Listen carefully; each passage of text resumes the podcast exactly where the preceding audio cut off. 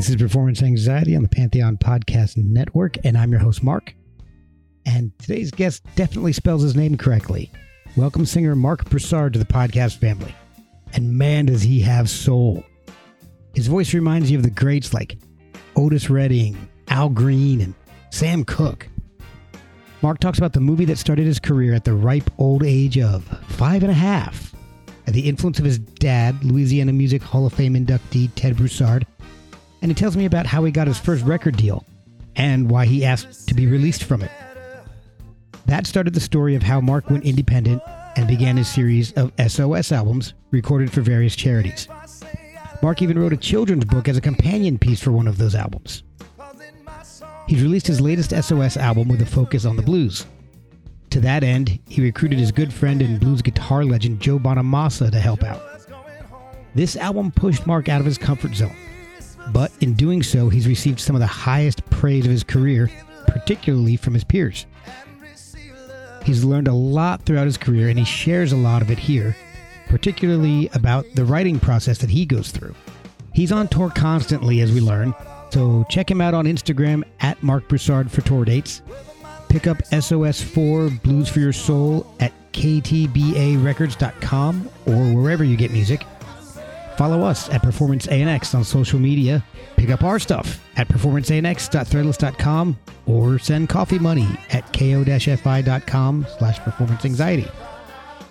Now prepare to get lost in Marc Broussard's voice on Performance Anxiety on the Pantheon Podcast Network. Okie dokie. Hey, what's going on, y'all? Marc Broussard here, and I am on the Performance Anxiety Podcast with my dear friend Mark Shea. I'm here promoting my newest album, SOS4 Blues for Your Soul. It's a charity album that I did with a buddy of mine named Joe Bonamassa. You might have heard of that guy. Stick around. Mark, you there? Yes, how you doing? I'm great, brother. How are you? Oh, good, good. Oh, this is awesome. Before we get started, I want to congratulate you on uh, spelling your name correctly. Yeah, So- That- but that- it's not really my deal. That was my parents. well, mine, but I'll pass it on. my, my dad's. I'm a second, and my son is now a third. So, Oh wow. so it's it's so so. Apparently, I guess we should thank my my uh, grandparents. Did you all go by Mark? Yeah, and that's it. It's just Mark Shea. We have no middle name or anything. Oh wow. None That's of- interesting. yeah. So yeah, it's not short for anything. It's just that's what it is. Heard that. So- well, it's a pleasure to see you, buddy. Oh, you too. Thank you, man. I've uh, I've been listening, going back and listening to so much stuff, and it's I, I'm blown away by it. It's incredible. Let me just fill up my my uh, glass here. Got cracked open something new yesterday, so I'm gonna give it. a Oh, you son of a bitch. I might have to go make myself something in a minute. go right ahead. Go right ahead. Like I said, we're in no rush. but I've never had this before. Before last night, I should say. So it's a um, variant of Grand Marnier. So it's a nice little brandy, okay. vanilla in it. It's I called, like vanilla. It's called Navan. I like vanilla a whole lot in my whiskey. Yeah. I, this was a birthday present from my mother. So Nice gal. So, yes. She's a nice gal. she's also cheers. Cheers, brother. Oh, that's that's good. That is definitely a lot of vanilla in there. Is it is it a whole lot? It is. It is. Not in a real, not in a bad way, but you know how Grand Marnier is a little more orange forward? This is Yeah. way more vanilla forward. All right. All right. So let's let's dive into this. And the way I'd like to usually start is from the beginning. Let's like to discuss how you got to where you are, how the how you got from being a kid to releasing the SOS four album. So Yeah, So- sure. I can uh, I can regale you. It's a story I've told uh, many many times. So my my father is a musician, and his father was a musician as well.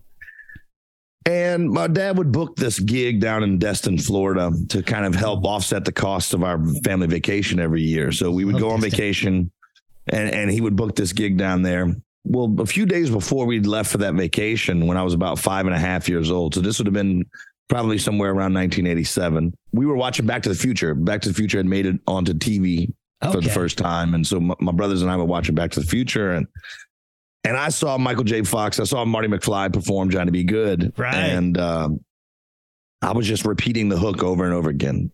Johnny be good, Johnny be good. And my dad said, "You want to learn that song, son?" I said, "Yeah, Daddy, I want to learn it." Nice. So the next day he comes home with the lyrics and uh, teaches me all the words. I memorized the words pretty quickly. He started playing. I started singing in key. Uh, he ran it again. He said, "Let's do it one more time." And on the second verse, the, the second time we ran through it, on the second verse, he modulated up a half step, and I followed him. Okay, so can you, not being a musician, can you kind of explain what that means, mo- modulating it up a bit? Yeah, you're just changing the key up a half step. So Okay. you're taking it, uh, you know, from from one key. If it's in A, you would be taking it up to to B flat, and then he modulated again another half step up to B on the third verse, and I followed him again. Wow. And that's that was just an indication that that I had a, a decent ear that I could hear the keys that I needed to be singing in, and that excited my dad quite a bit. So he put me on stage that very weekend in in Florida. That was my first performance ever Oh, wow. uh, at five and a half years old.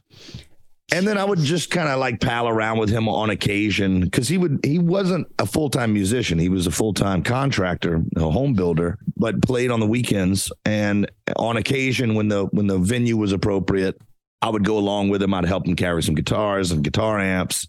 And uh, and if the opportunity arose, I would be able to get up on stage and sing. So I was performing Man. from five and a half years old all the way throughout my childhood on a fairly regular basis. I wouldn't say more than about a dozen times a year, but that was enough for a kid like me to get a good feel for what the stage felt like. And Yeah, and, Um, and not have stage fright. I mean, if you don't know any Oh, yeah. better, you know. exactly, I, I actually say that a lot. I say that I was on stage before I even understood what social anxiety was. Yeah. So I've always felt very, very comfortable going up on the stage. Never had a problem with it at all. And your dad is is actually in the Louisiana Music Hall of Fame because he was in the Boogie Kings, right? That's right. He Yeah. was inducted with the Boogie Kings and back in I think uh, it was uh, somewhere around 1993, right around the time he actually got out of that band. The Boogie Kings is a, is sort of a legacy band that has been around uh, around these parts, around South Louisiana and and Southern Texas for I don't know something like 70 years. They've been around since the 1950s. Oh my god. And they just kind of had a revolving door of musicians come in and out of that band. Um, but my father was in it for a number of years, and I got to perform with those guys as well. I was, I think, I might be the only member that would they ever unofficially inducted into what they called the uh, the FBKOA, the Future Boogie Kings of America. Yeah. First and only member. That's right. That's right. so, in doing the research, I think you may have to correct me if I'm wrong, but I was one of the websites I go to to get a lot of my information is Discogs, and according to Discogs, you wrote your first song right out of the womb. So. They list your first credit as in 1982 as a writer for, for the Portuguese release by an artist named Ariane. Uh, the song is, and I'm, I'm going to butcher this, but Nuat Evita. So Yeah, that wasn't me. congratulations. That's uh, That wasn't me. that's quite. Are you sure? I mean, you know, I'm positive. I've only had one person who remembers being born on this show, and so No way. So you got somebody that remembers being born? you will not believe who it was. Well, you might once I tell you. Oh man. Uh, I'll give you one Marilyn guess. Manson? No, Richard Lloyd. Richard Lloyd from television. What? Yeah. He swears he remembers being born. Yeah, I also met a gal years ago uh, who swore she was three months post term. that her, her mother held on to her for another three months. Yeah, I'm gonna I'm gonna take that one with a with a grain of salt. Maybe we should get them together.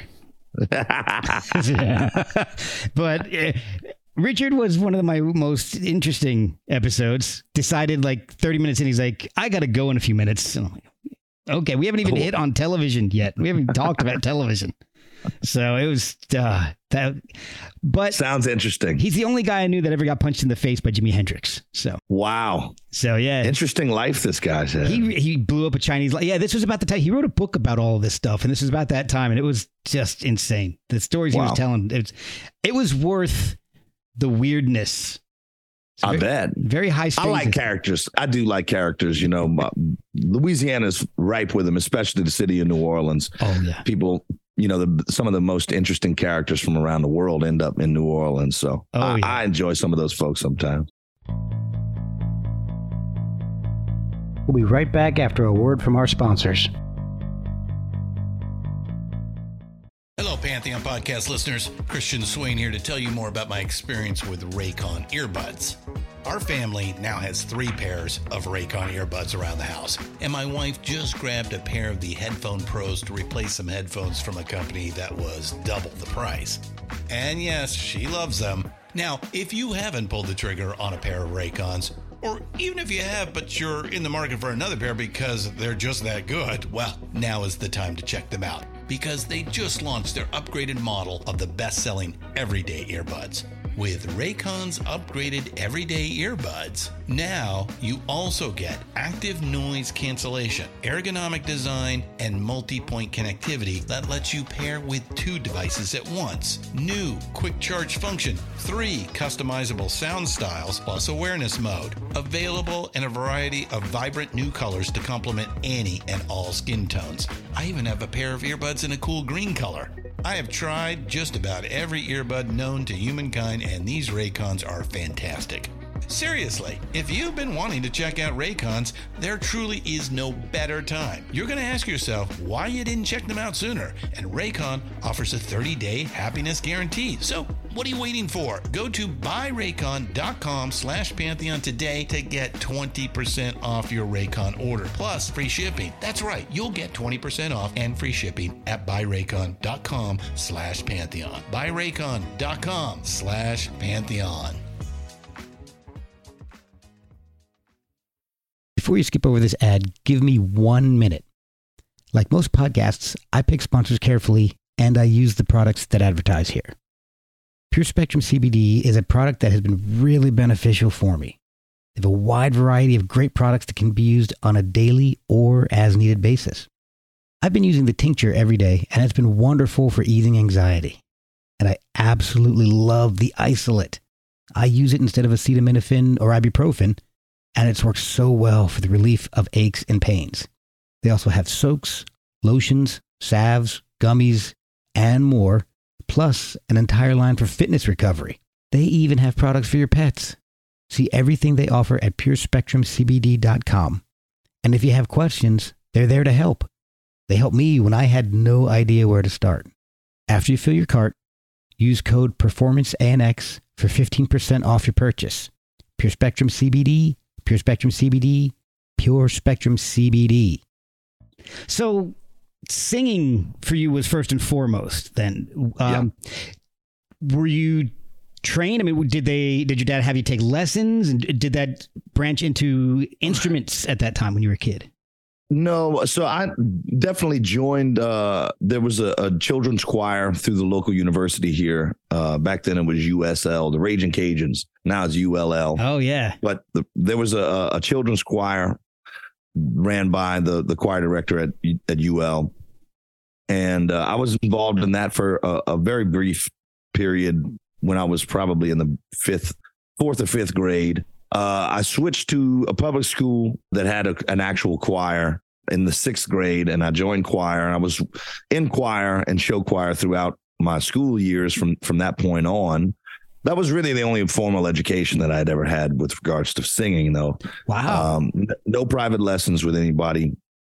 I did do some private lessons once I became a professional with certain vocal coaches who, man, it's so odd. Vocal coaches are some of the strangest people on planet Earth. really? Oh yeah, man, they're very, very odd human beings. Oh my! Even but even- can be very they can be very useful in a pinch for sure. And and my latest the latest vocal coach that I worked with happened to be the least weird of them all. Uh, he's a fantastic guy named Mark Baxter. okay. I did one session with Mark Baxter. It was a 150 bucks for a session, and it's the best 150 dollars I ever spent. He gave me Wow. two warm. Yeah, he gave me two warm ups that that I've used for I think it's been five years or so now, and those two warm ups have saved my career in, That- in every way conceivable. that is high praise. That's a Oh yeah. that's amazing because your voice is insane. I Well, thank you, Mark. it's it's funny because uh, I started playing the the new album for my wife, and she's just she just got completely blown away. She's huge into people like as I am, but she loves like Otis Redding is her favorite of all time. Oh wow! And Sam Cooke, and so when she heard you, she was just like her jaw dropped. So it was, I I did the jaw drop, and then as I'm doing that, I'm like, that really doesn't work on a podcast. I better describe what I'm doing. You know, I, I grew up listening to those guys, and uh, oftentimes when I get to sing their songs, these are songs that I've been living with for way longer than songs that I've written myself. So I feel like a much deeper connection with with some of the material that I've been able to cover versus my own material. Much much deeper connection. That is so strange. That's a strange thing to hear, but it makes sense. You know, sure, because you've had those songs since you were a kid, and you've only been writing songs for uh, well, well, I shouldn't say only been writing songs. You've been writing songs for a shorter period than you've been listening to songs. So I guess that makes exactly. sense. Exactly. Uh, so, and I've sung those songs, you know, in my head a billion times over and worked out little different, you know, different little phrases and different runs and whatnot. I've been inspired at times when I'm singing those songs in my head. And it takes years. It really does take years of having strong relationships with songs like that for you to get inspired sometimes to uh, to step outside of, of what was put down and, and at the jump. And um, imagine as a young artist getting getting on stage, you know, you don't have your own repertoire to sing yet, so you're singing these classics. Oh yeah, man. You know the the SOS project. For those that don't know, I, I was on major labels for the for the first half of my career, and uh, I never saw any of the record revenue from those record deals because just because of the calculus of a of a record deal. Right. I never recouped, so I never saw that money. When I went independent in 2013 or so, all of a sudden I had this new revenue headed my way, and it was revenue that I had never leaned on for my family's needs. And so, even though I wasn't necessarily like bursting at the seams with cash at the time, I felt some sort of a moral compunction to, I don't know, fix the karma on those dollars, if you will. I can understand. And that. we decided to go ahead and, and instead of keeping the lights on in office buildings in New York and LA, decided to keep the lights on for people that actually needed to keep their lights on. So we started making these covers albums as part of what's called the SOS series and uh, it's been more of a blessing for me than it's been for anybody else. I think lots of unintended benefits that that I never foresaw at the beginning of the project have have come to fruition. Oh, wow. Not to mention the fact that I get to sing some of the baddest music on planet Earth, and, uh, and with and some amazing people too. Some incredible people, but it's also given me the opportunity to to really get involved philanthropically and and that's been a big driver for me uh, as far as just having a, some sort of a purpose in, in, inside this business? Because it can get sort of self-involved if you let it you know? I was oh, definitely sure. uh, very very self-involved and, and ego driven for most of my life. So to, to have something an outlet that, that we can use to give the fans a little bit more incentive to come to the merch table and and spend some money it's it's just been all around. It's been an incredible experience for sure even before the SOS project started, I want to find out a little bit more about how we got to that point because I was looking and your first release was at age 20 and that was a, that was independent as well, right? That's correct. Momentary setback. Okay. Was sort of it was it was necessary because I didn't really have much going on prior to that and uh, I had met with some labels out on the West Coast earlier that that year. In fact, I was in LA for the first time meeting with labels uh, from January 27th to February 3rd of 2002. Okay. But I didn't have, I had like three songs. I hadn't really sold very many tickets. I had no product, uh, you know, so I didn't have any history of sales to show the labels and, and they just didn't have enough to chew on. Okay. Um, so they sent us back to the drawing board. I found out that my girlfriend at the time, my now wife, was pregnant for our first child on February 2nd of 2002. So the day oh, before wow. I came home from that trip. Man. And uh, I just assumed that the gal that had flown me out there, uh, a woman named Leah Simon, uh, who was from my hometown but had made her career in the music business, she I figured that once she found out that that I was having a kid, that she probably wouldn't want anything to do with me. So I came home, told my parents I was having a kid, told my dad that uh, you know I didn't think that Leah was going to be interested in, in signing me or doing anything with me, helping me anymore. Right. Uh, and my dad said, "Okay, well, look, I'll produce a record on you. We'll we'll make an album together." Wow. So I called up Leah and said, "Hey, thank you for everything. I really appreciate it, but my dad's going to make a record." And she says, uh, uh, uh, "Okay, let's do it." wow. I got the I got the producer. I, I I'll do it. And she founded a record label for the sole purpose of putting that album out.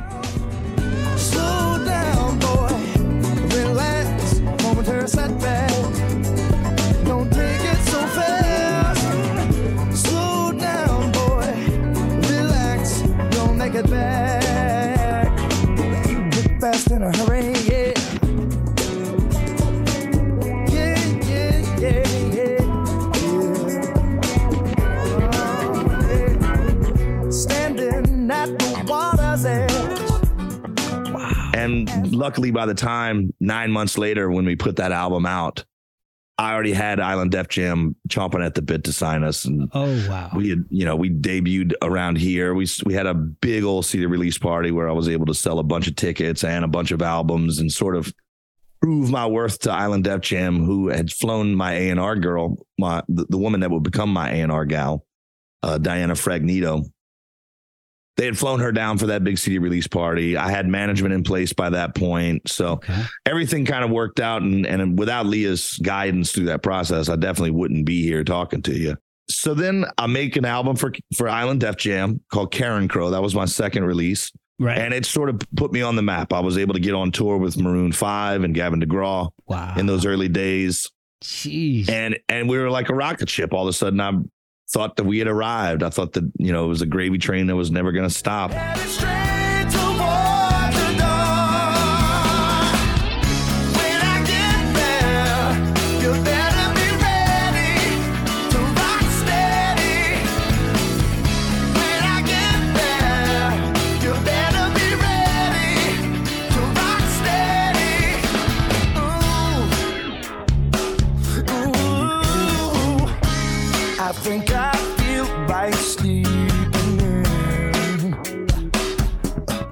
Unfortunately, there was a massive shift in the executive structure at Island Def Jam after that album came out. Lyor Cohen gets tapped to take over for Atlantic Records. oh, and wow. subsequently he starts pulling all of his favorite people out of the company. So I got a new A&R person by the end of the process, a new oh. CEO, a new head of A&R, a new general manager, a new product manager. Oh, Everybody Oh that I worked with at the label was gone.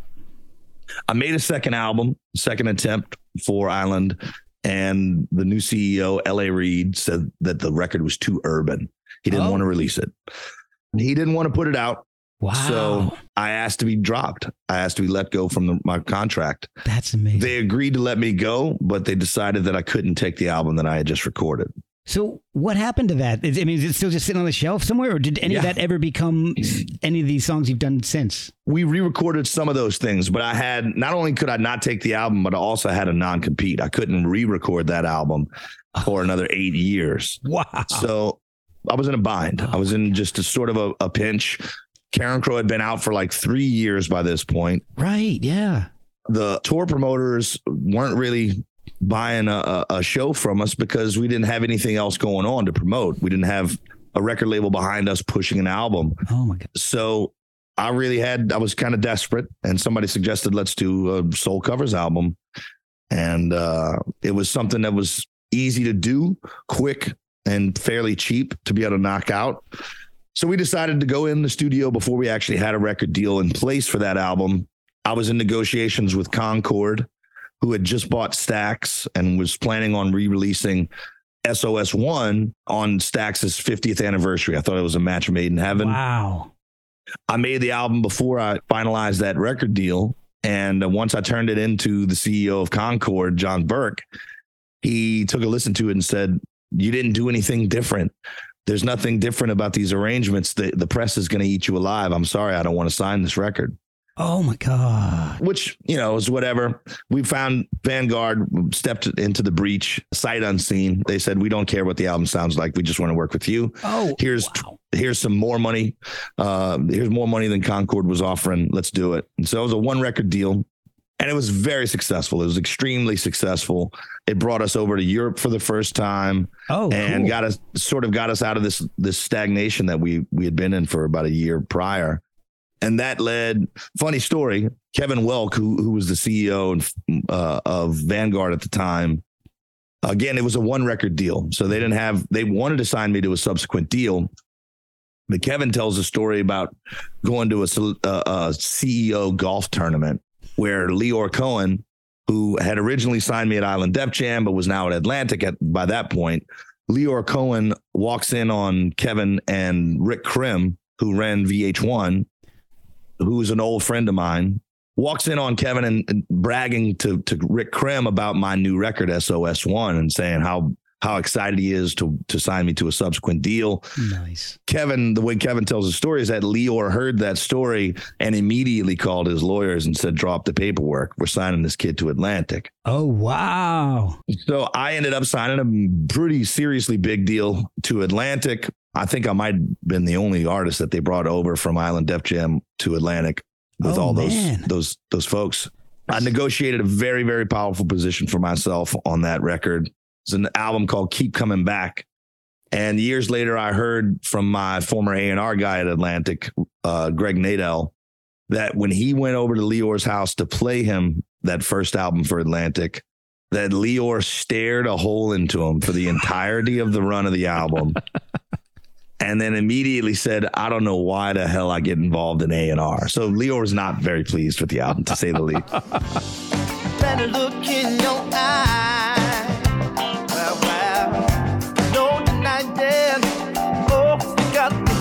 Me. Doesn't matter what you do, I'll keep coming back to you. Do whatever you want to. I keep coming back.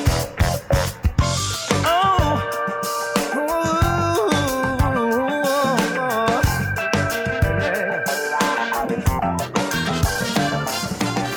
but they were obligated to put it out. I didn't. I didn't have as much creative control over the second album that I did with for Atlantic. That was an album called Marc Broussard. It was self-titled, produced by uh, an extremely talented guy and, and a co-writer of mine, a guy named Jamie Kinney. And uh, after that album came out, uh, my A and R guy started managing Jamie Kinney, and I got dropped from Atlantic. so they liked the album, they just didn't like me. Oh, my gosh. I remember watching my daddy play. He was the hero of all my dreams. I said, Daddy, wanna be in a working band. Daddy, wanna be the best I can. He said, Keep your eye on the prize. Keep your eye on the prize.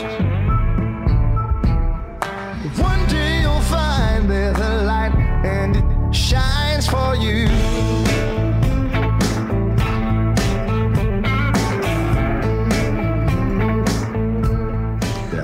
One of the things I thought was really cool, and this is going back to your after uh, Karen Crow came out, I noticed that when you went on tour, you were recording the shows and then releasing those shows after the show. People could buy the CD of the show they just saw.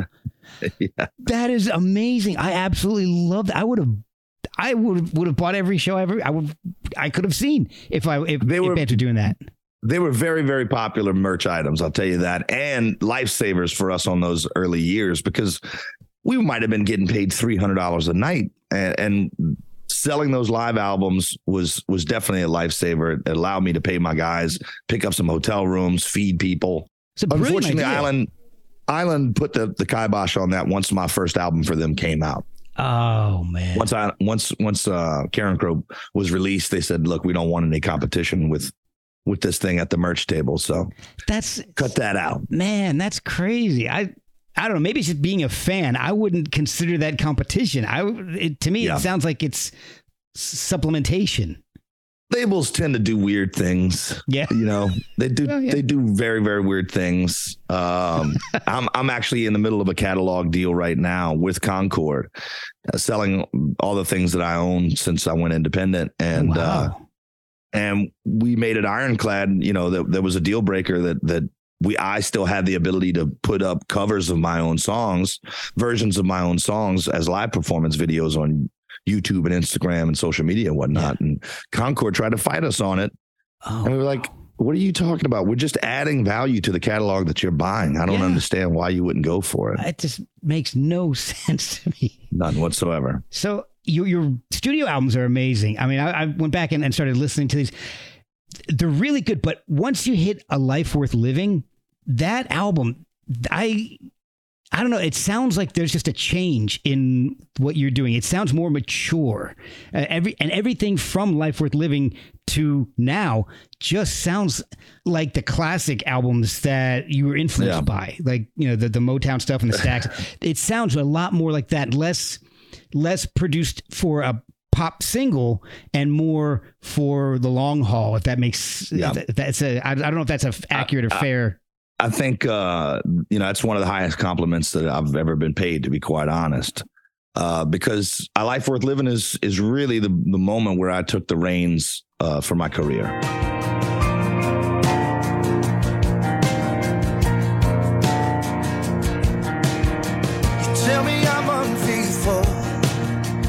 That's the way that you feel, then this is gonna be painful. Cause it's about to get real. You're telling me to be honest. How I wish I could.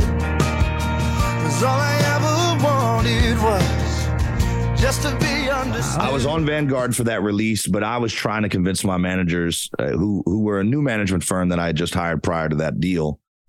I was prior to that signing that album to Vanguard. I was really trying to convince my managers that we were ready to go independent. Wow. They didn't really have the faith quite then. It wasn't until after that album that they were like, you know what, we're we're done working with these labels. We don't need them. You got it. Good for them. But I really took the reins. That that album for is definitely the first in my in my catalog where my vision was was brought to the table more so than any other.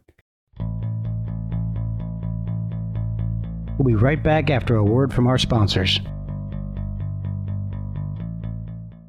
Another thing that I really, really like, and I'm, I'm, I'm I didn't mean to interrupt, but one thing I, I do want to tell you is that I really love how you incorporate your dad into the music. That he's all over a bunch of these albums, and I, I, I love that. You know, it's it's a way for me to to spend time with my father, which I love doing. It's a way for me to play music with my father, which I love doing. I like being able to go back and listen to my dad and I playing together. Yeah. I think that those things are probably going to be immensely valuable as time goes on. For sure. So, yeah, and my fans love him. My fans freaking adore my dad. so, I love your dad. Yeah, everybody loves the guy, I, and he loves him back. After shows that we do together, he'll he'll spend four hours talking to everybody in the room. I love that. That is so yeah, great. And I get to pay him back. I get to pay him well. You know what I mean? When he yeah. comes in for these sessions and and we do shows together, I get to pay him quite well and oh, that's good. pay him back for for all those, you know, all those gas tanks to bring me to soccer practice every yeah. Tuesday and Thursday and whatnot. And you know, being the future Boogie King, the one and only in the in the club, that that's oh, worth yeah, something man. right there. No doubt about it. So, and I also like the Christmas album you did was just incredible, which also features your dad on it. But the second SOS album comes out, and, and I've got to, I guess the first question I want to ask about this is each one is for a different charity. How do you decide the, the, the charity that you're going to give the money to for each different album? Well, it, it's kind of all been a little different. Um, okay. For SOS two, we chose a charity that that had uh, we had worked with. We had done a, a, a concert for this group called City of Refuge out of Atlanta, and once I found out about what exactly was going on at City of Refuge, and realized just how comprehensively they were tackling the issues around homelessness, I realized that it was an organization that I, I felt really good about not only bringing attention to, but also throwing some money at. So that was a no brainer. Once I just, you know, I, I had some inside baseball about how this organization operated, and it was it was extremely impressive. So I wanted to bring attention to them and help them with some dollars.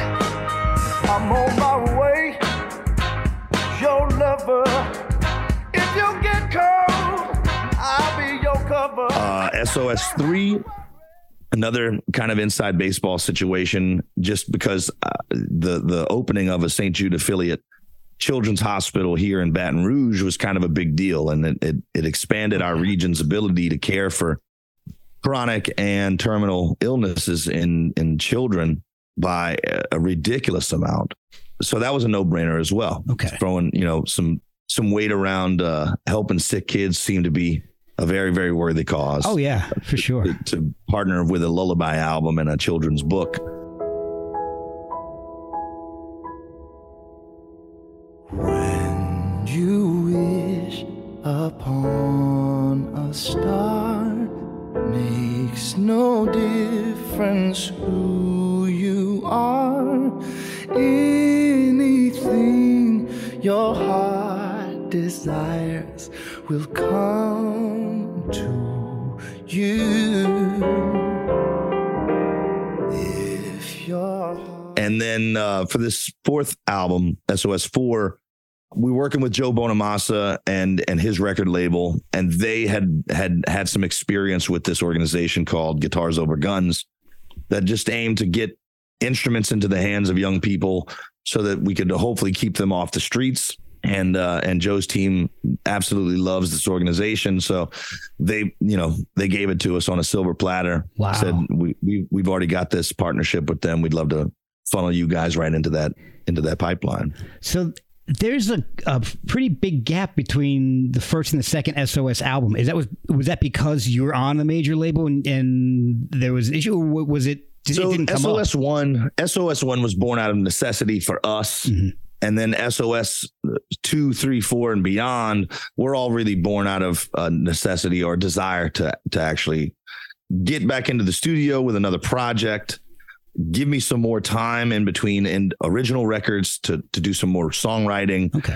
get some some cool songs on tape and raise money for for charities obviously so sos one like i said was just born out of the need for us to get a new product out and then everything else after that was sort of redirecting that focus saying look this this cover album helped get me out of a real serious bind whenever i was in a hole in 2006 or 7 let's uh let's use that same method to to get other folks out of a bind and you're getting people some some big name people to help you out with some of this stuff. Like one of my favorite things you've done is These Arms of Mine with Huey Lewis.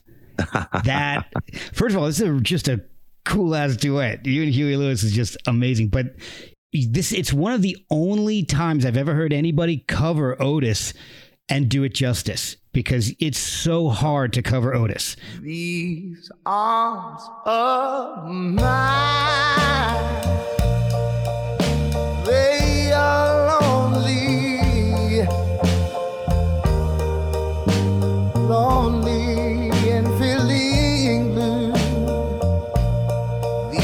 These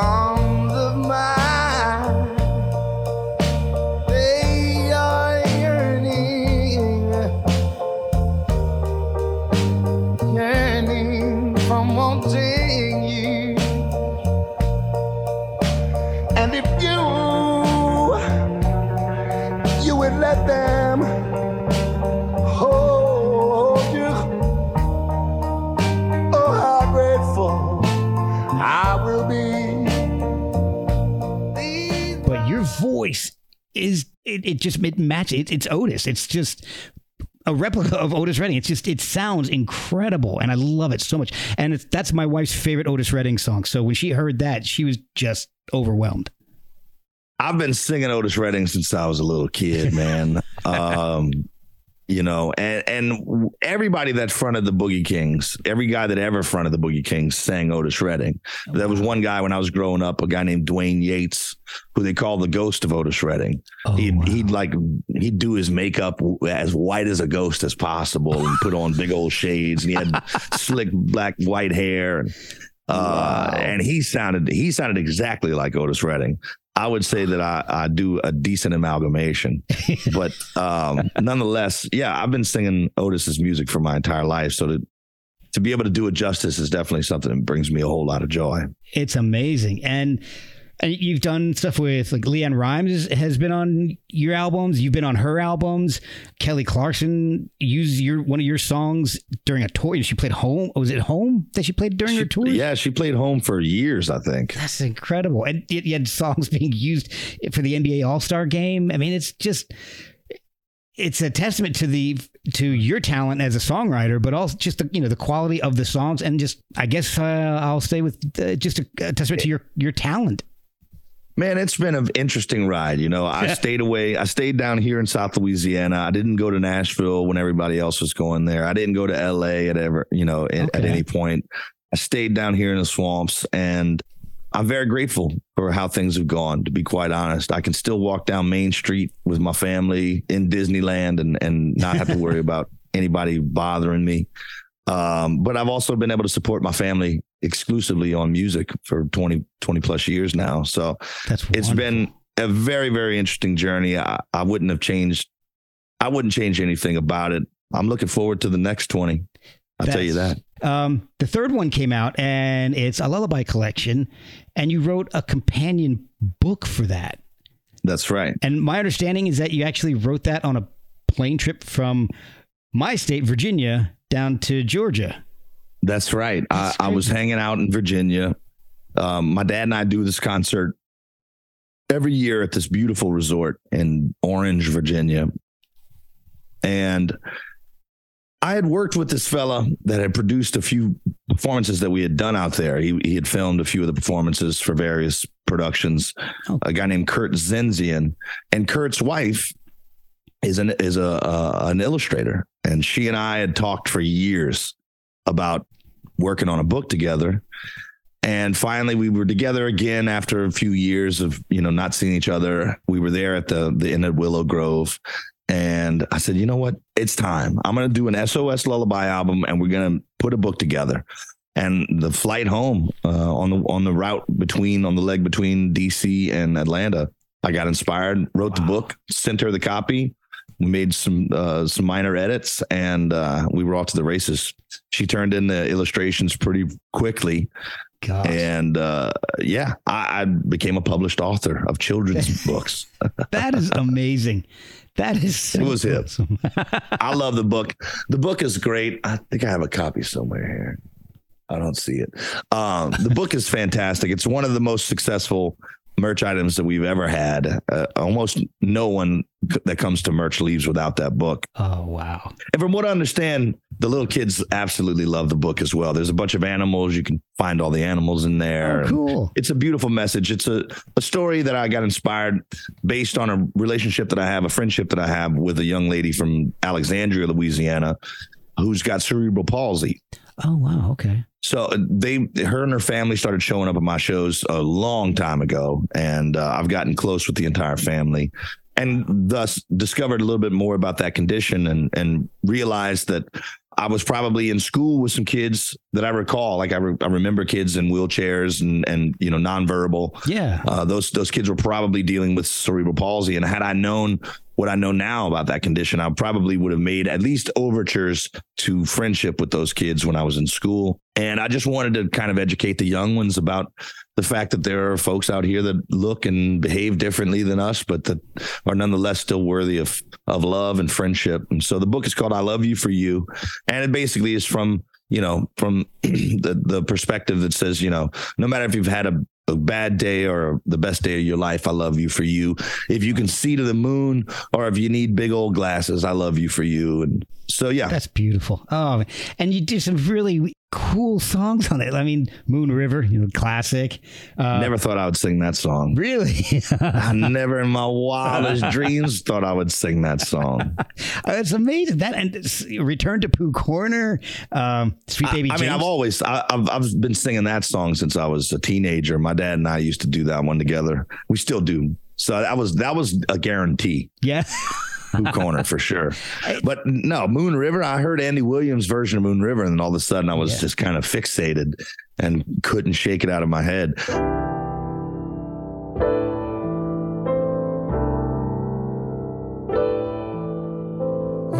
Moon River, wider than a mile. I'm crossing you in style someday. Oh, dream maker, you heartbreaker, wherever. And getting away from Andy Williams on that album from top to bottom was tough for me to do, to be quite honest. I just wanted to croon it all. Oh, I'll bet. I mean, it's that's the quintessential version.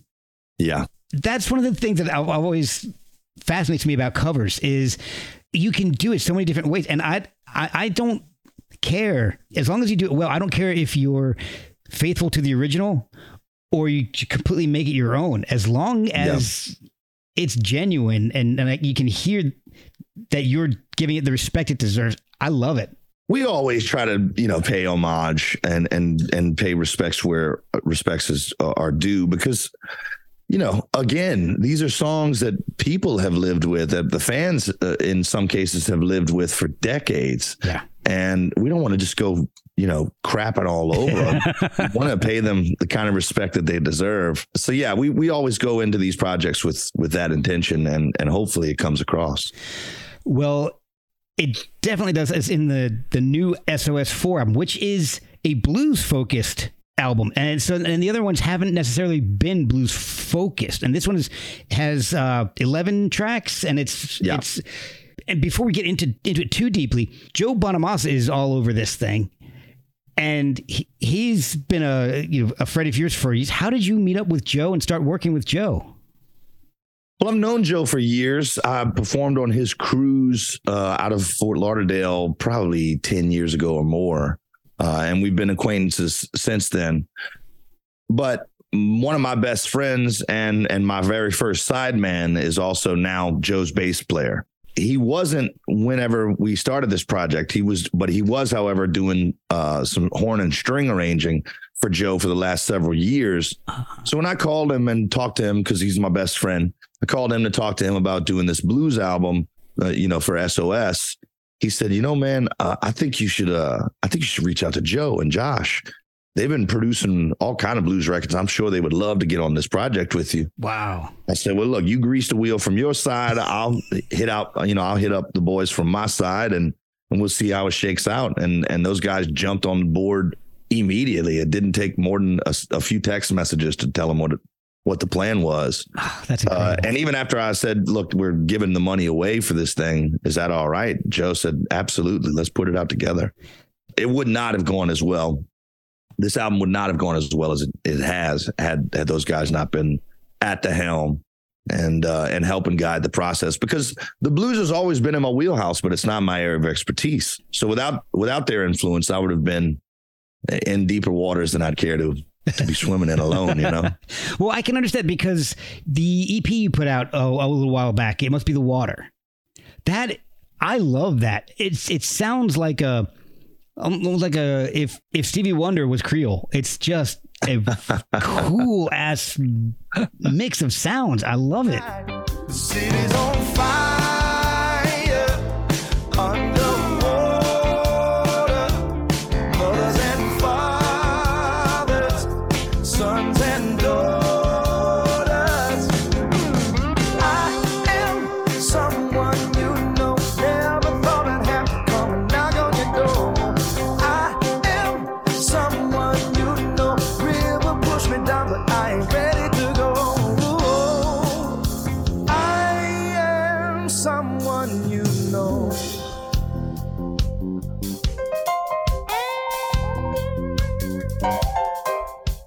It's and so that makes sense when you say that that blues isn't you you do it, but it's not what what you normally do. Yeah, I mean, I'm just I'm more Bobby Womack than Bobby Mm. Blue Bland, and I know those catalogs. You know, I know the soul catalogs uh, much better than I know the blues catalogs. So I wouldn't have been. I, I would have just been way out of my depth uh, had I been forced to pick the songs on my own. how do you pick the songs? Like for the, for example, for this the SOS four, how did you go you go about narrowing things down to eleven tracks? Yeah, it's typically the same process, and and and this one's was not really any different at the outset. I basically ask all the stakeholders on the project to make a playlist of songs that they might want to hear. Okay, I'd cross reference those lists And if there are duplications across several lists, those typically will get a green light automatically. But after that, it's sort of a democratic process. Um, and, you know, I, I ultimately have final say, but and that's usually just based on you know i might i might you know pull an audible just because something is easier for me to sing or better suited for me to sing than something else but yeah, it's usually just a fairly democratic process. SOS4, Josh and Calvin put together a playlist of about 30 songs. And I believe every single one of the songs that made the final cut came from that single list. Oh, so wow. again, having Josh, especially, uh, and having his influence and, and guiding hand was crucial in picking the songs that ultimately made it on this album. Were there any songs that, when you saw the list, surprised you? Like, why did they pick this song for me to do? yeah. Um, and did those get recorded and on and and put on the album? No, I, no. So I think that there were there. I think that if I if I had to guess, and I've never asked, but if I had to guess, Josh put together that playlist in a very specific order to to sort of guide me exactly where he wanted me to go. I don't know if that's the truth, but I, would I'd put money on it. well, the album is is so good. The first, well, thank you. The first tracks are amazing, but for me, it just grabs me with the Little Milton cover, track three. That's what love will make you do.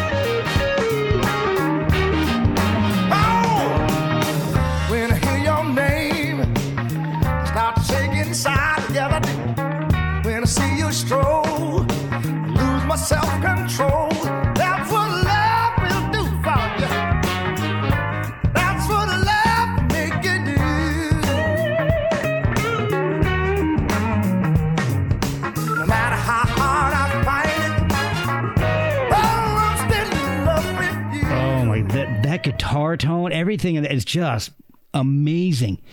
Man, it was a tall order. I was kind of scared to sing that song, to be quite honest. Really? Um, yeah. Well, first of all, the first question was, do I really sing it exactly the way Little Milton did?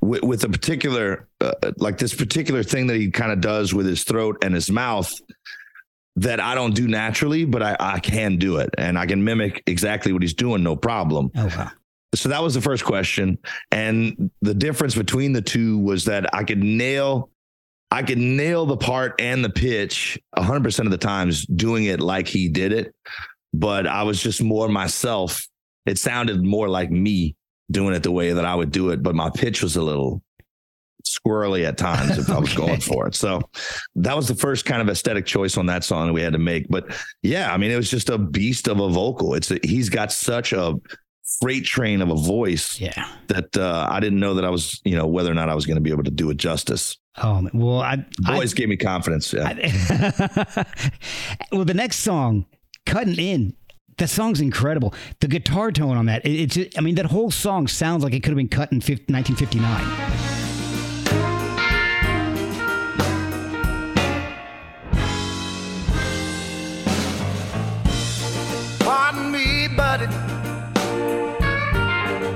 for being so bold. This is my girl you're dancing with.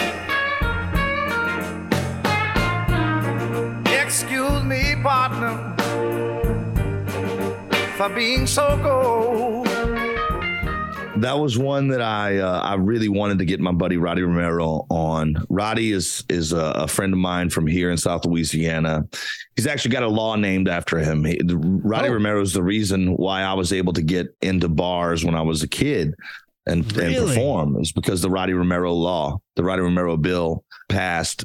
Uh, he was a young phenom when I was growing up, and uh, he, he was uh, an accordion player and a Zydeco Cajun player growing up, but at some point along the way, he picked up a guitar and begged Sonny Landreth to show him how to play slide. Wow. And finally, Sonny relented, and, and Roddy has become one of the finest guitar players uh, that I've ever been had the privilege to work with.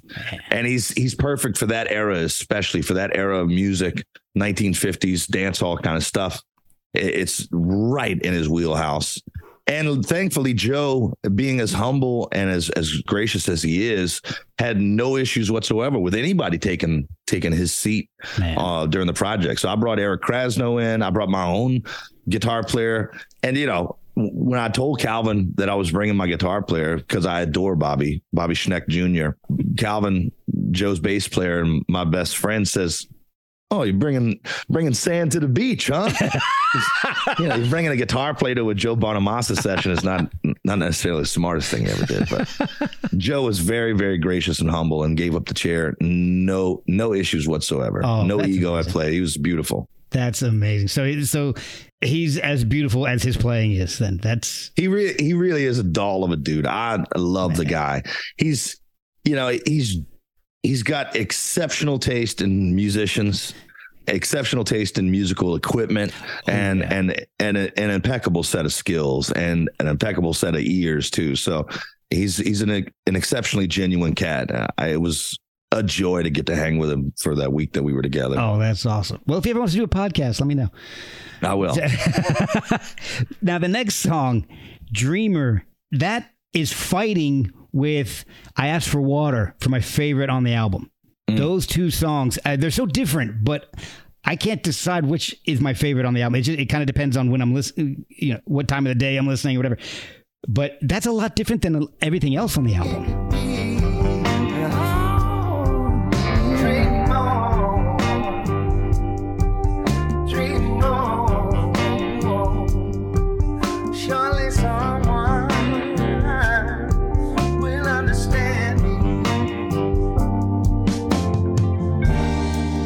What do I say when I'm oh said goodbye? I think by now I'm wasting time. It is. It's a little more soul than blues, but because it was Bobby Blue Bland, we could get away with it. One of the best moments uh, since we put this album out, I, I, actually got a text from Bobby Blue Bland's son, Rod. Oh, wow. Who's been a friend of mine. He's been a friend of mine for a few years. And Roger sends me a video of him listening to that song, listening to our version, and and shedding a few tears, uh, and and you know giving me the big the big thumbs up and telling me that you know if his dad was still here that he'd be grinning from ear to ear listening to me sing that song. So I love Dreamer, and I, I'm I'm excited about playing it live. We haven't incorporated it quite yet, but we're going to soon. You can't get a higher compliment than that.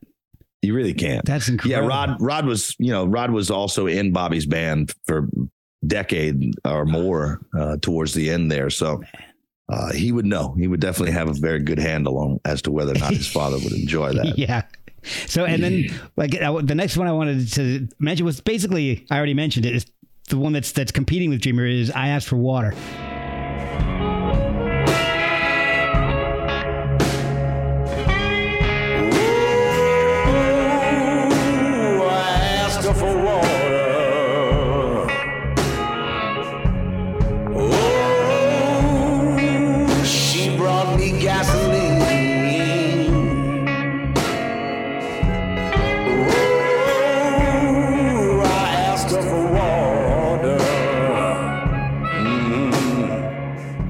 That literally, I'm I'm not even joking, not being hyperbolic at all. It gives me chills when I hear it. That's Wolf. I mean, you you're channeling Howlin' Wolf. It is just uncanny. That is oh, I'm I'm getting that's I'm so getting fun about now thinking about it. Well, that's what's so fun about these albums is like just putting on that character for for a little while and stepping out of my own zone and and stepping into somebody else's skin for a second it's uh it's a joy to be able to do it and, and do it as soon as I was done with the vocal, Joe came out. I, you know, I, I, walked out of the vocal booth, and Joe was like, "Dude, that's one of the coolest things I've ever seen happen in the music business." Wow. Oh. So I, I love singing that one. It was a lot of fun. That is incredible. Now, the last two songs are those covers or those originals? Uh, Driving Wheel and When Will I Let Her Go? Driving Wheel is an Al Green tune. Al, okay, that. Um, and and that was actually the most daunting to sing out of the whole bunch, man. I, I really? actually didn't sing it. Yeah, I sang it like four months after we finished tracking. Everything else I sang in the studio at tracking. uh, I needed more time with Driving Wheel for sure. It, it's just so much attitude and so many little nuance moments because Al is so friggin' it just oozes out of him. Right. You know, he doesn't have to fake it in any way. And so I needed to I just needed to spend a little more time with the song so that I also would would have a better chance of not having to fake it. Right. Um,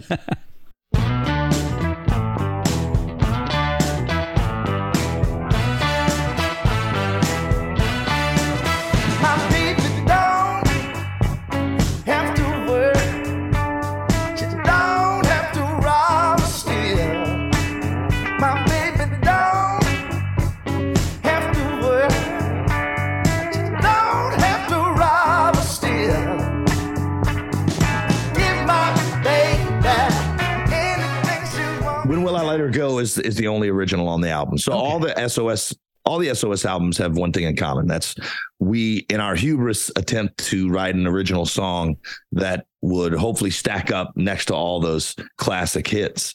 Uh, and so, "When Will I Let It Go" is is is the original on this album.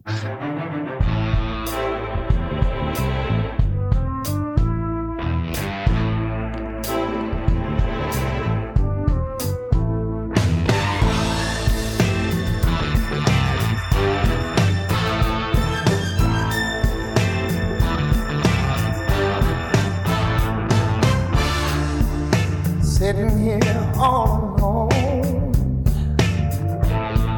wondering how and where all went wrong. Tried every day to keep a habit, but every night I'm by myself Calvin and Josh presented me with um, a sort of an instrumental demo of what they were thinking for the original.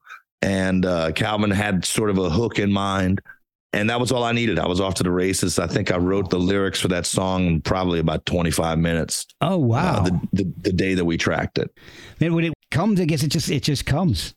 Yeah, especially when somebody gives me like not only gives me the framework of the entire song, but also gives me something that I can sink my teeth into as far as a, a lyrical hook. You know, Calvin was just like, "Yeah, like when will I let her go?" That was kind of all I needed. That oh, wow. that paints that paints the whole theme right there in that line for me. So I, I was able to just jump right in and knock it out. In doing the research, I've listened to some interviews and all that.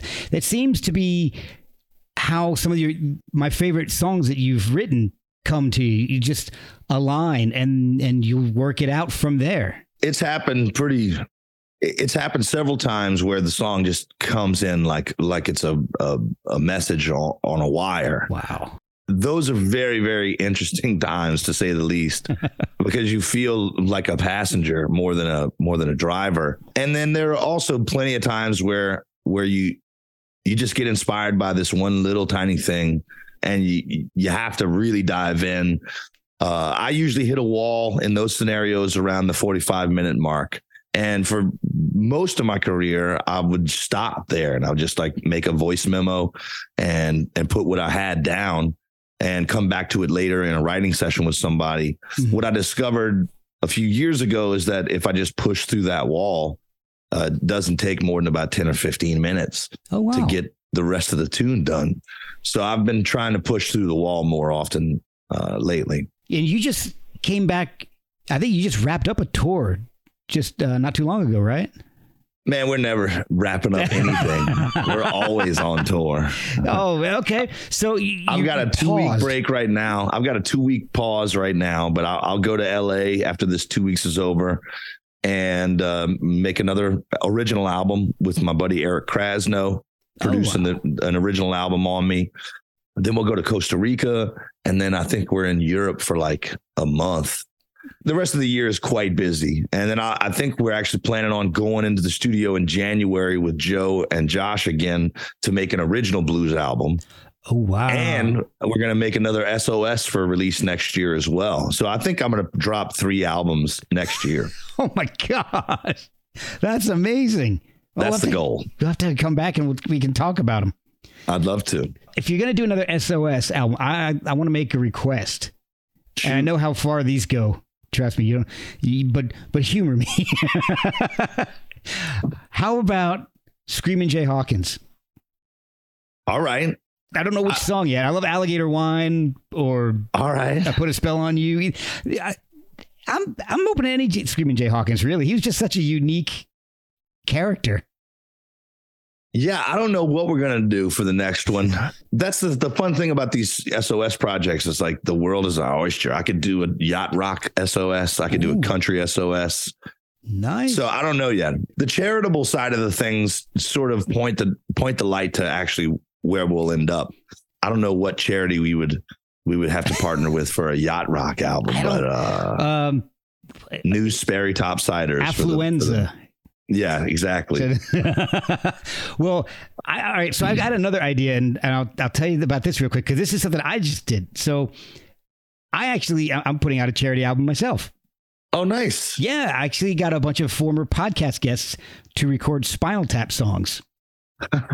That's fantastic. because it's all it's a Spinal Tap tribute. Because I had a guy on, and we were talking his his band Das Damen from the '80s and the '90s used to do tons and tons of tribute albums.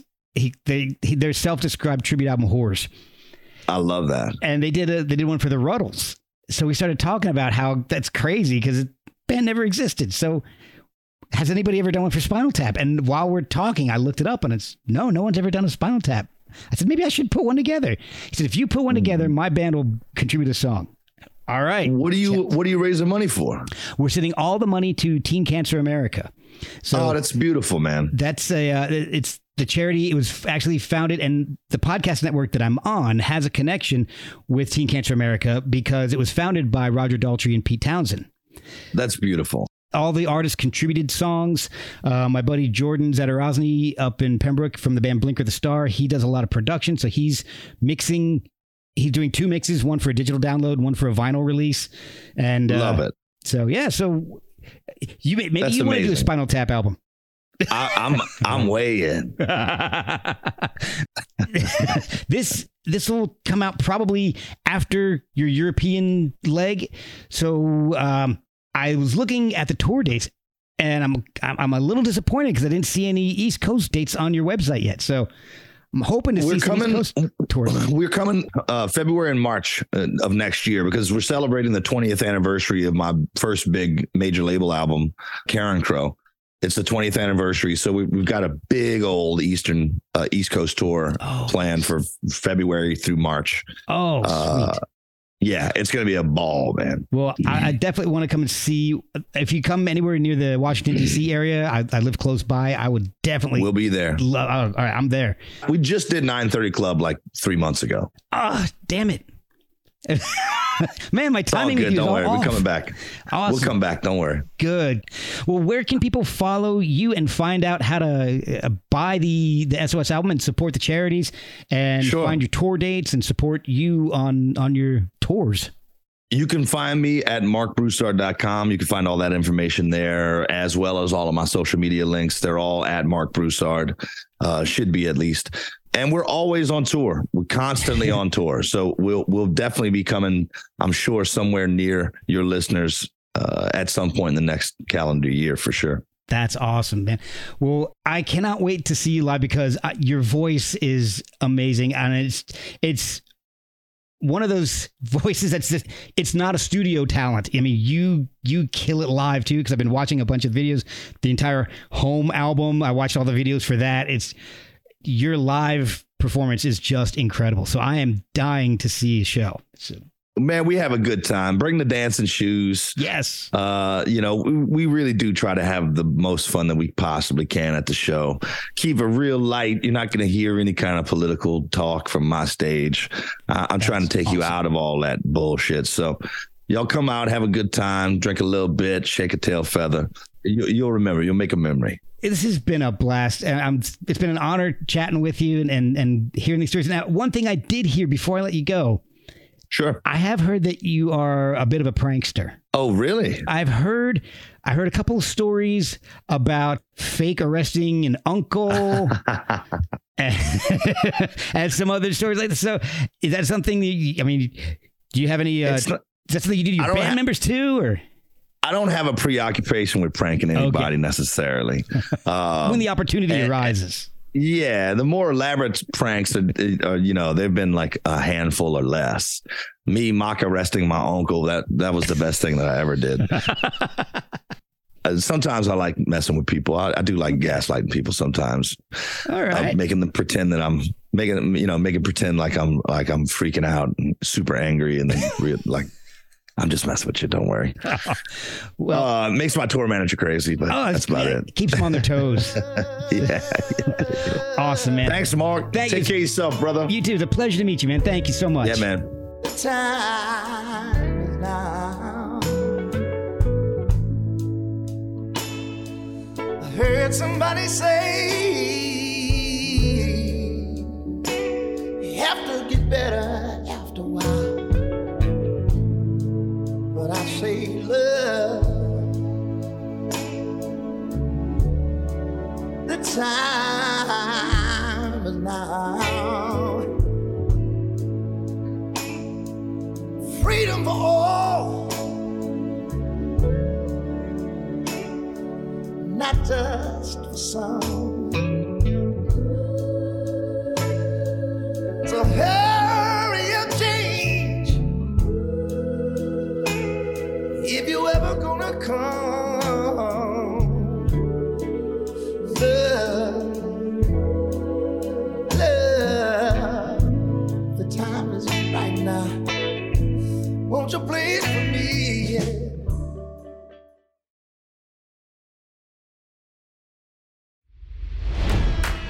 It's NFL draft season, and that means it's time to start thinking about fantasy football.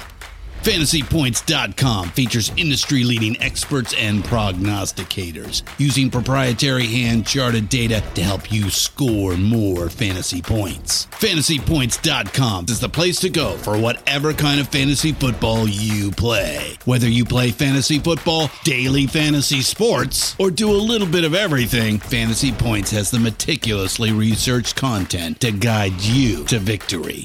And why wait for the fall? Fantasy Points also covers the new spring football league, the UFL. Join the guru, John Hansen, Scott Barrett, Joe Dolan, and other massive names in the fantasy football universe with an exclusive offer. Use code Pantheon for 15% off any fantasy points package, including the all in package, with access to every article, tool, and data nugget that Fantasy Points has to offer. That's fantasypoints.com and code Pantheon for 15% off at Fantasy Points. Fantasypoints.com, code Pantheon. Score more fantasy points.